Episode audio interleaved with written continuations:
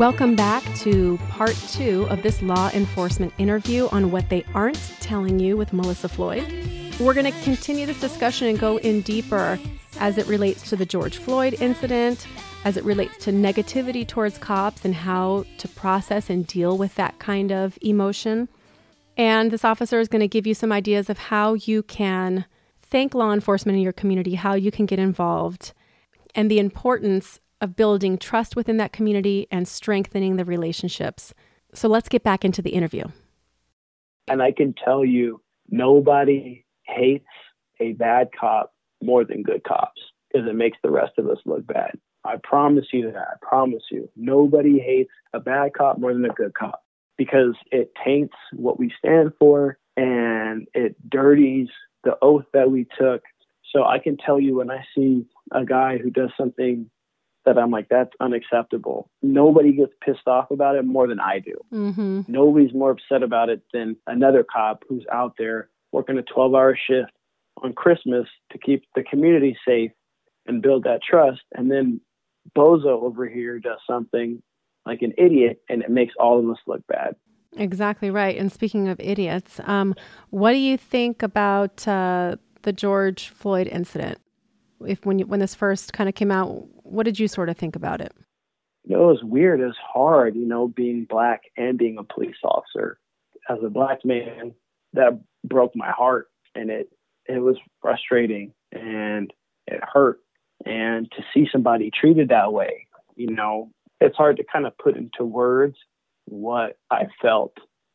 And then as a police officer, I was so, so, so disappointed and pissed, because, you know, I knew before anything blew up that it was going to blow up. Right. Um, and, and, and this goes to my nobody hates a bad cop more than a good cop. As soon as I saw the video the first time, I was like, oh my gosh, this is terrible. And it's going to make people hate us. You know, I think it, at first I looked through it. I kind of looked simultaneously through the lens of a black man, through the lens of a police officer. And after kind of dealing with, you know, being a black man in, in America in twenty twenty, and then looking at it as a police officer in twenty twenty, you know, all those emotions hit me at once. It was really hard. It's really, it's still really hard. Well, and like you said, you've got one idiot cop, one guy who took it too far, one guy that's obviously out of control, who is now the representative of the entire law enforcement community. I mean, I can't tell you how many cops I talk to who are so pissed, so angry at that guy. You know, like, what is he thinking? How could you treat somebody like that? Mm-hmm. That is unacceptable. After the black community, I think the law enforcement community was the most upset about it.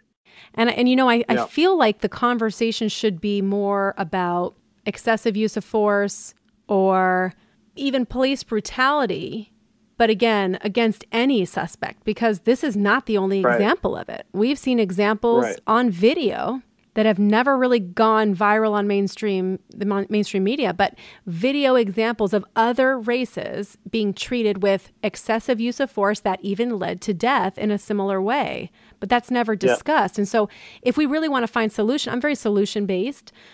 If we want to find a solution, the solution to is that particular neck on knee, uh, knee on neck hold, something that should be outlawed for any police department, because Minneapolis was allowed to use that according to their police department. So technically he's following yeah. the law by using that. Policies. Right. Yep. So maybe not using that is an action step people can take and say, you know what, this is not something that we think is acceptable anymore, and we're going to change that kind of policy. That's one thing. Uh, maybe the fact that it was so many minutes, apparently according to Minneapolis, their protocol, that you're supposed to wait for the ambulance to arrive if you think that there is a particular disorder going on which could result from the drug use. And this is what was heard on some of the, the body cam footage. So if you think that, you're supposed to keep the suspect subdued until the ambulance arrives, which is what he does. but obviously he's not checking on him. He's not, there's so many things that just weren't handled right. So could we break down the incident and go, this is how it should have been different so that this never happens again to anybody of any color. And this is the way right. that we are going to punish this particular officer to make sure it never happens again to any, from any officer of any color. And we find right. solutions to the actual use of force or the brutality issue instead of saying, assuming every white cop out there is just looking for black people to kill, because that's essentially what the message is. Yeah. And that, you know, that kind of, that really breaks my heart, because you have so many people from the black community who are, they're legitimately afraid of being pulled over by the police, because the message is that they are literally looking for black people and that their goal is, you know, to hurt them or right. kill them. And that, you know, as a police officer, that pisses me off, because I never start a shift that way. I don't care. I don't start, I don't start a shift looking to treat anybody that way or even half that way. You know, I hope I, ne- I hope I never have to use my service weapon on somebody. I hope I can go a full career without ever having to use it on somebody. And I think most officers would, would probably agree with me, you know. And then as a black person, that frustrates me that, you know, people from a community that I love and so much and I'm a part of are being told this message and are afraid to go out in public. Mm-hmm. They're afraid. They're afraid to go out in public. It's, it makes me, makes me very angry at the media. And taking it a little bit more on a personal note, if you don't mind. Um, with all the discussion as we relate to this negativity and everything going on, a lot of tension and bad words being spoken about law enforcement across the nation. It's a very negative tone. You're seeing people literally out there protesting, rioting, looting, and a lot of the anger is, if not most of it, is really against cops, against the police, treating the police with, in a very disrespectful way at this time. And like I said, a lot of negativity. I can imagine the weight of that ends up being something that gets really heavy at times. And even if you are understanding because you're in both communities, feeling, being on the receiving end of that, especially when you know it's not warranted, must get very emotionally heavy. And it, it, it must get really difficult to kind of process. I think a lot of times police officers are sort of taught to leave the emotions at the door maybe and kind of keep that wall up. Uh, again, as part of doing the job the way that you do, being able to see trauma and be able to still move on in your life day to day without letting that affect you in that way, it's still got to be hard. And when you have backlash and negativity like this, how do you process it? How do you internalize it? Or are you able to? I know we talked before that this is not something your colleagues necessarily talk about. You're not going to open up with your other cops going, hey, dude, emotionally, how are you feeling right now? How's your mental health status right now? How are you internalizing what's going on? Is this affecting you? So how do you process it? I think one thing I was talking to, I was talking to Pops, and one thing he told me was, in this job, sometimes you're the hero and sometimes you're the zero. And if you always ride that wave right in the middle, it's going to help, right? Like, don't ever get too high on, oh man, people are really appreciative of law enforcement, or don't ever get too low on, man, everybody hates me. It's just kind of always being in that steady state, because unfortunately this happens in law enforcement. It, it kind of ebbs and flows with people. Either love you or they hate you. Um, and another thing is, too, I feel like the silent majority is appreciative and supportive of law enforcement. And that's the thing. You're not going to hear a lot from them, but I think that they do support and appreciate what we do. And it's it's been great to have some people reach out and say, hey, I just want you to know I appreciate you. Like friends or family or people on the street say the same thing. I think the biggest thing for me is when I'm, when I get home from work, I'm just a dad or just a husband. I think you always have that, we call it hyper awareness, hyper vigilance. you're always going to have that when you're, even when you're not at work. But to, you know, when I'm not at, when I'm not at work, I'm not a police officer, right? I'm just dad. I'm just a husband. I'm just a son or a brother. So I try to leave all the stuff at work at work. And that's part of why I got rid of my Facebook and my social media, because it was just like it getting inundated with all this negativity. And for me, it's just focusing on, on my family, or focusing on friendships, or going to church, whatever it is, something that's going to fill my cup up with some positivity.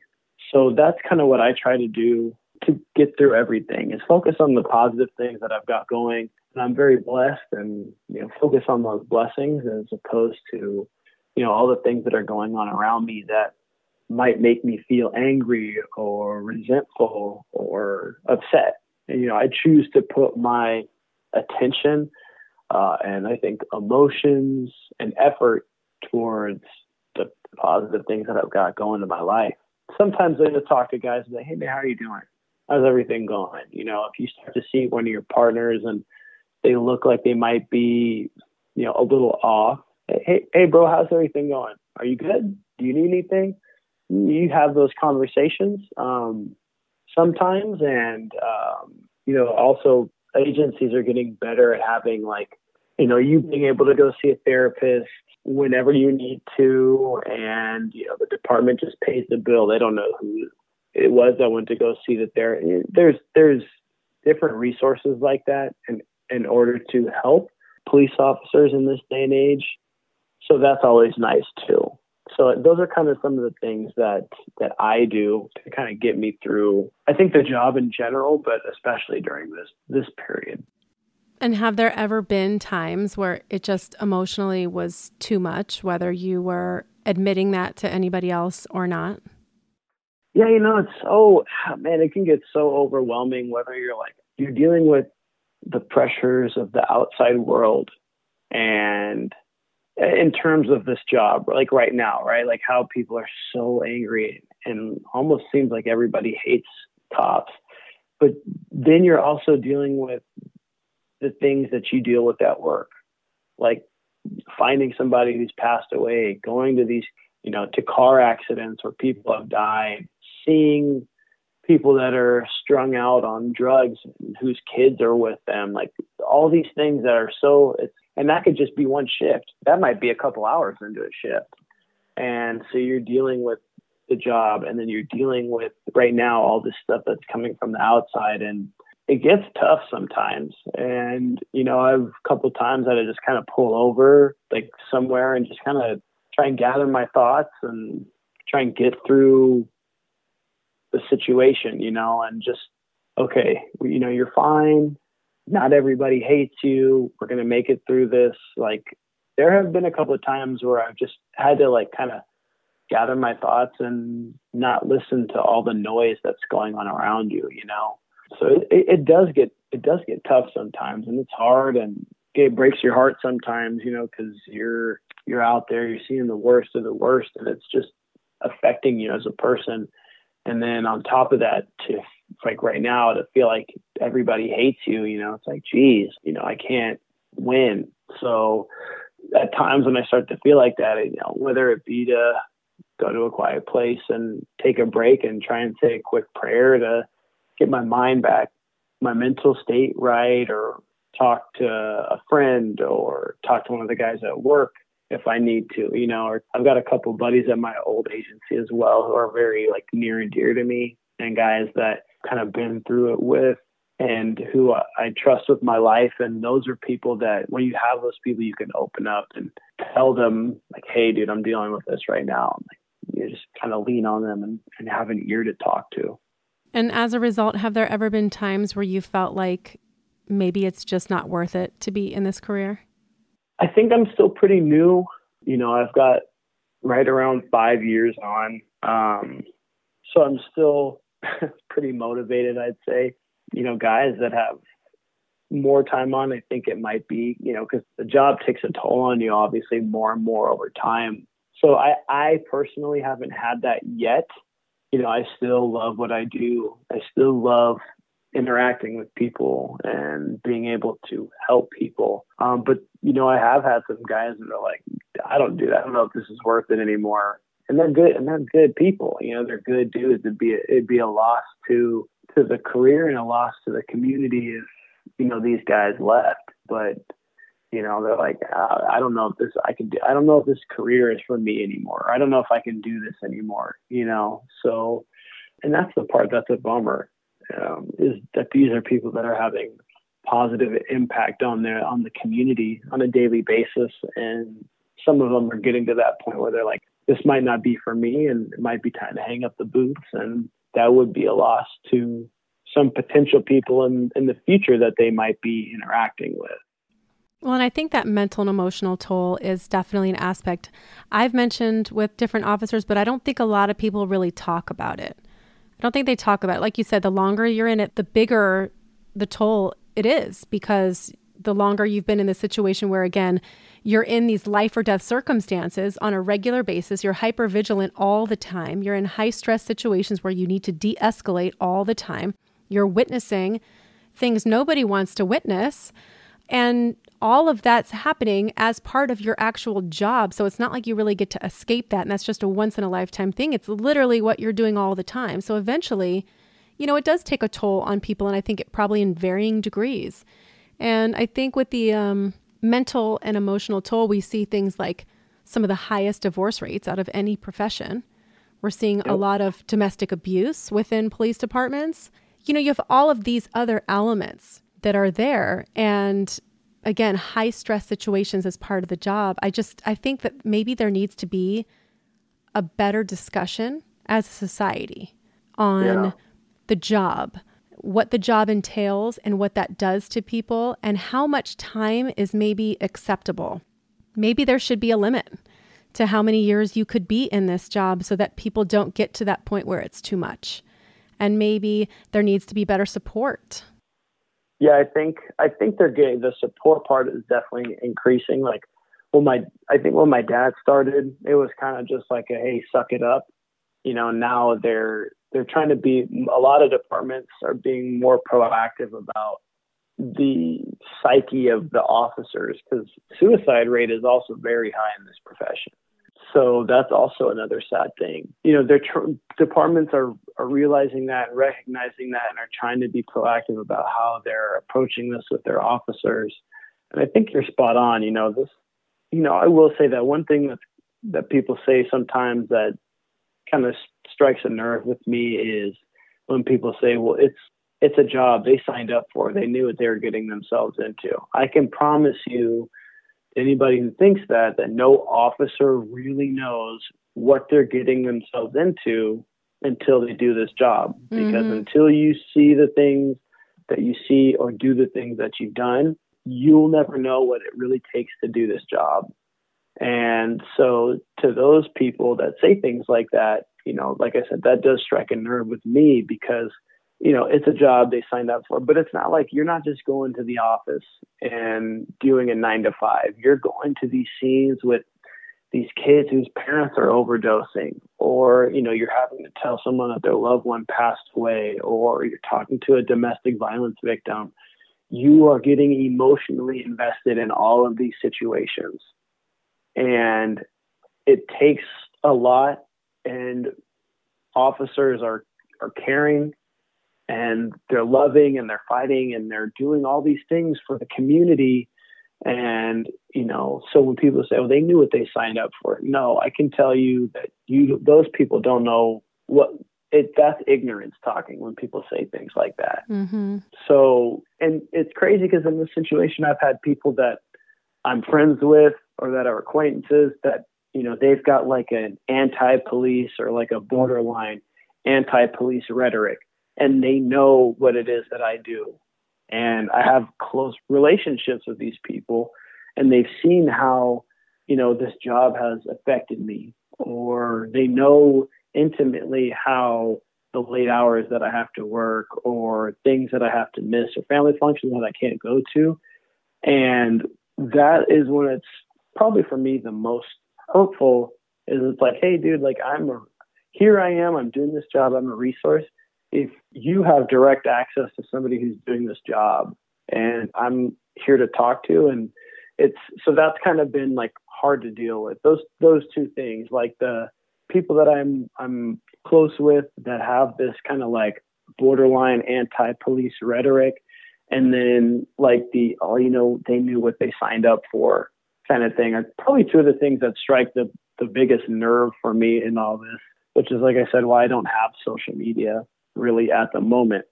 Um, so, but it's, again, it's writing that, you know what, sometimes you're the zero, sometimes you're the hero, just stay in the middle. And I just, instead of being focused on those people, I try to focus more on family and friendship and using the resources that the department provides for me, if and when necessary, to kind of cleanse myself, you know? So that's kind of what it is that I, that I do, or what the departments are doing to try and be proactive for their officers, because, you know, obviously they know what it is that we deal with every day. And, you know, I'll say something, um, and not to sound too corny here, um, so I apologize in advance for this, but it is so refreshing to talk to someone who really gets it. And I don't mean gets being a cop or gets just what's going on in the racial situation right now. I mean, gets being a human being. You are such an exemplary person in the way that you look at the world, the way you treat others with respect, the way you view not only your job and how you should approach citizens as a, an officer, but also how you're viewing the communities of different races, because you want to be a voice, you want to be a, a, a type of support system for both Black communities and for other citizens that you deal with. Just your, the way you look at things, the way you think about things, the morals in which you guide your life. Like, you know, I want to thank your parents for this. And it's, it's funny. I'm just, at a couple times as you've been talking, there are times I've gotten emotional because you're so open-hearted and you're so like willing to be honest. And I have such respect for people that do that and who are clearly living examples of being the words that you say and being a true example of what you want to raise your kids to be like and what you hope other humans and how other humans are living their life. And I just, I don't come across it that often where I'm really like kind of caught off guard, and no offense to men out there, but a lot of times I don't see it as much with men either. They're willing to have the conversations. They're being open and honest. And they're going above and beyond to be these good human beings. I mean, your parents must be, and your wife must be so proud of you. Yeah, I think I, I, I hope so. You know, I, uh, one thing that my, like my dad always told me growing up is, hey, you represent the family. And, uh, you know, I've kind of always carried that with me, and I'm really proud of where I come from. You know, I'm proud that I come from both sides. Both both sides of my family are both immigrants. I mean, at some point, all of us are to America, really. But, you know, where I've been able to come from, you know, bl- Black people were slaves X amount of years ago. You know, looking at where my family has come from in that aspect, I'm so proud. And that's on both sides of my family. I'm fiercely proud of where I come from and of who I represent. And I think I've had some really great examples of what it, a good person should be. And I just want to be able to be that to other people. And I just want to be somebody, I do want to be somebody that my wife can be proud of, that my daughter can be proud of, that my parents can be proud of, that my younger brother can be proud of. You know, it's, that's important to me. And it's important to me to, I don't like, I had a football coach that always used to tell me, do the right thing because it's the right thing to do, you know? And so that's kind of the way that I try to live my life. I'm not perfect. Obviously nobody is, but I think if you, for me, I just strive to do that on a daily basis, and it's helpful. I still stumble and fall, and I know that everybody does, but it's just the attempt. I think the attempt, the effort to be that way is, is what's important, because a lot of times it's going to make sure that you do the right thing when it's the time to do the right thing, when nobody else is watching and when you're not going to get any accolades for it, and when it's going to go unnoticed, and when the media tells you that you're doing things and this is how you are as a person, it's going to keep you doing the right thing. And, you know, it's, this conversation has been like really cathartic for me, because, you know, I've been like, all these emotions have been hitting me, and it's been really hard. And as you know, like, I was kind of borderline about having this conversation with you, just because, you know, again, as police officers, you kind of have that defense mechanism. And, you know, I don't know, like, I've never talked to you before our conversation that we had last week. And I'm, you know, is this person just trying to get me on the show to get their little fifteen minutes of fame? And I talked to a police officer, and this is what they said. And, you know, our conversation last week was very like healing for me. And I think that's why I was so ready to talk to you today, and why I've probably had you on the phone for two hours. um, but it's because I feel comfortable with you. Um, and I feel like you are doing things for the right reason. And, you know, I felt like I could really have a, an impact. And my goal at work, like I said, is to have one, take it one contact at a time. And if I, there's one person that listens to this that maybe has a change of heart, or, you know, knows that, hey, there's good cops out there. Like, when I'm asleep, I know that this guy is out there doing things the right way. Then that was my goal. And that's why I think I was so ready to have this conversation with you. So it's been pretty big for me. And like I told you last week, I feel like I kind of cleansed my soul, and, and I feel like that's even more so today. And it's been, like I said, just kind of like therapeutic. So I also appreciate you. And it, it means a lot for me to be able to kind of share my heart with people. And that's what I wanted to make sure I did. I wanted to make sure I was real, and that people could feel hopefully where I was coming from, so that they know, like, when you see a, an officer, you know, there's a regular person underneath the badge and the uniform who, you know, lives, breathes, thinks, feels just like they do, and, you know, has the same worries and concerns and fears that everybody does. You know, we're all just right. We're all just people. We're not, you know, we're not robots. So that was really important for me to, to kind of hopefully get across to, to your listeners, and hopefully, you know, one or two people picks up on that. Well, I think you did. And if I can look ahead, you know, twenty, twenty-five years, I have a son who's four. When he's an adult, I hope I can have a conversation with him just like this, and that he is willing to articulate himself and be open-hearted and be a good, moral, upstanding person. I know I will have completed my role, excuse me, completed my job. I'm sorry. Okay. You're going to make me start crying. I didn't plan on crying, obviously. um, but that is the most I could wish for him. You know, I, I named him Justice because I want him to fight for what is right and what is fair. And I want him to be a good human being. I'm trying to raise my children to be good human beings. Yeah. And I just want to give you credit where credit's due. I would be very happy if he turned out like you. I appreciate that a lot. That means a lot to me. And I know I don't know you that well, other than the conversations that we've had. But this is exactly why I like having conversations that are deeper, because these are the things you don't forget. And I will, I'm sure I'll probably never forget this conversation. I will never forget having met you this way through your wife, to have this conversation on this, not because of the podcast, just because I felt like you get to really connect with another human being. And I feel like there's so few opportunities that people take to do that in life. We stay on the superficial topics. We talk about the weather, we talk about work, whatever.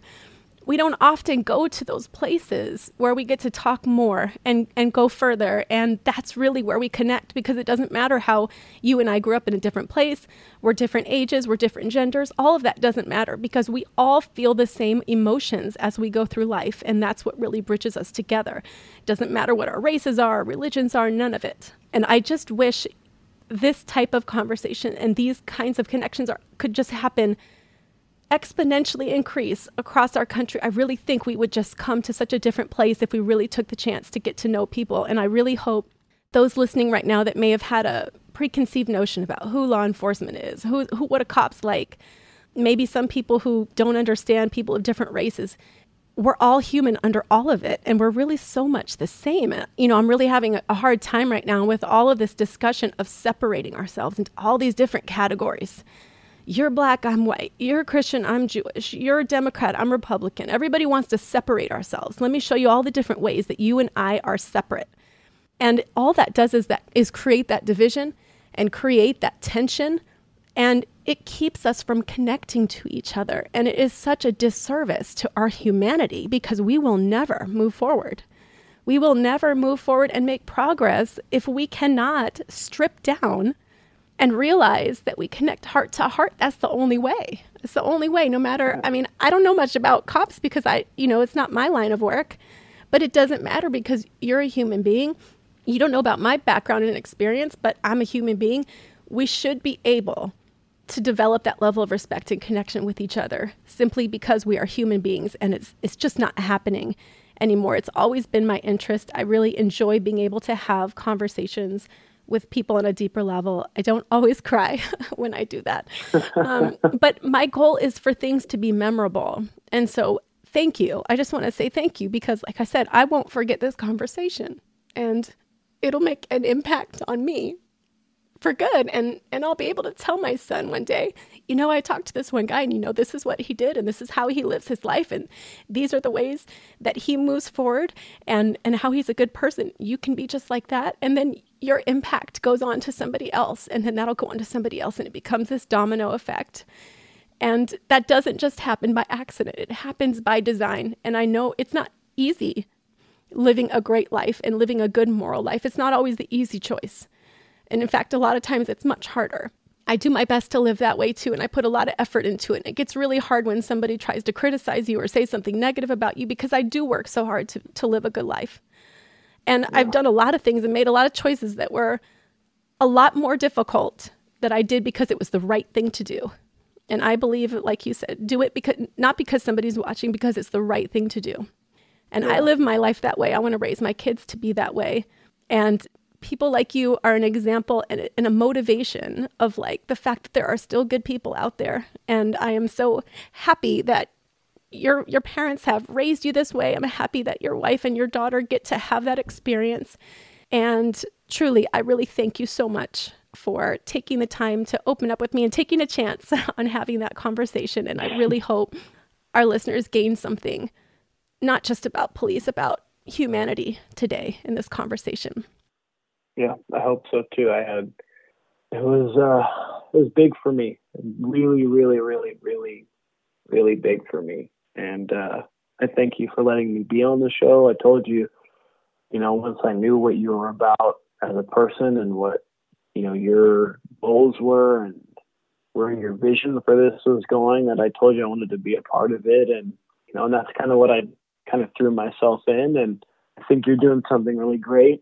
And my wife has a very, very high, you know, level of respect for you, and that kind of meant a lot for me as well. So I appreciate you for giving us a platform where I don't feel like we always get one, and just being willing to to take a chance on me and willing to listen. And, you know, I know I rambled on quite a bit a couple of times, but, you know, I felt like for me, it was like almost like I was in a doctor's office laying on a sofa, and you were kind of a therapist for me. So it was, it was an amazing experience for me as well. And to know that there are people out there like yourself who they want to know are the things that get me through.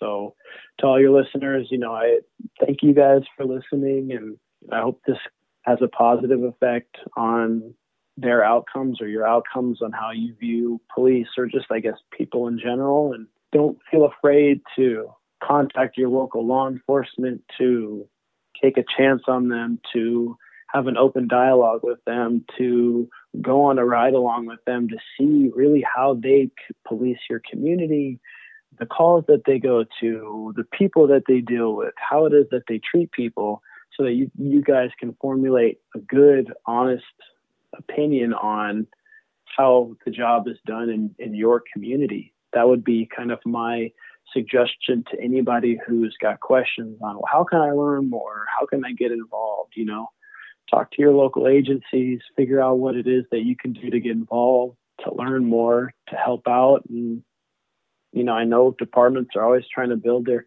community policing. So I think that that would be a good stepping stone for anybody who wants to, you know, maybe do some follow up and learn a little more. So that's my suggestion. I had a blast. I, I can't believe I you, you allowed me to stay on the phone with you for this long. Every single bit was enjoyable. There's something good in all of this. And it was it was great. I'm so happy that your wife gave you the nudge to do it uh, for for all parties involved. And I'm pretty yeah. sure you'll end up being one of the favorite episodes for my listeners if there's stuff, more stuff that we want to talk about, because obviously you've got a lot to share. Yeah, I'd, I'd love, I'd love to be back on, and just let me know. We appreciate you so much. And thank you also for your service, the fact that you risk your life for everybody and that you do it in the way that you do it. Absolutely happy to do it. So I did not plan on getting so emotional, you guys.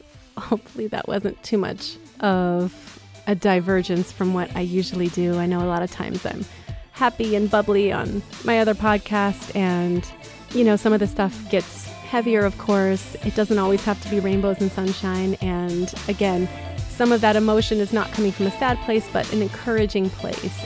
And hopefully we can have him back on again and, and talk some more as things progress with what's going on right now. Thanks for listening, and I'll see you on the next episode of What They Aren't Telling You.